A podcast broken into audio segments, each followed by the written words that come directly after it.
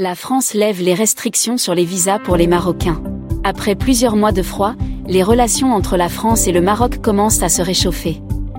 En déplacement à Rabat, la ministre française des Affaires étrangères Catherine Colonna a annoncé la fin de la crise des visas.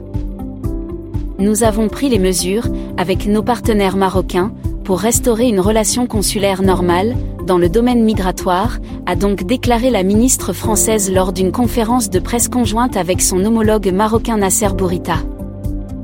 Catherine Colonna a précisé que cette décision a été prise trois jours avant sa visite.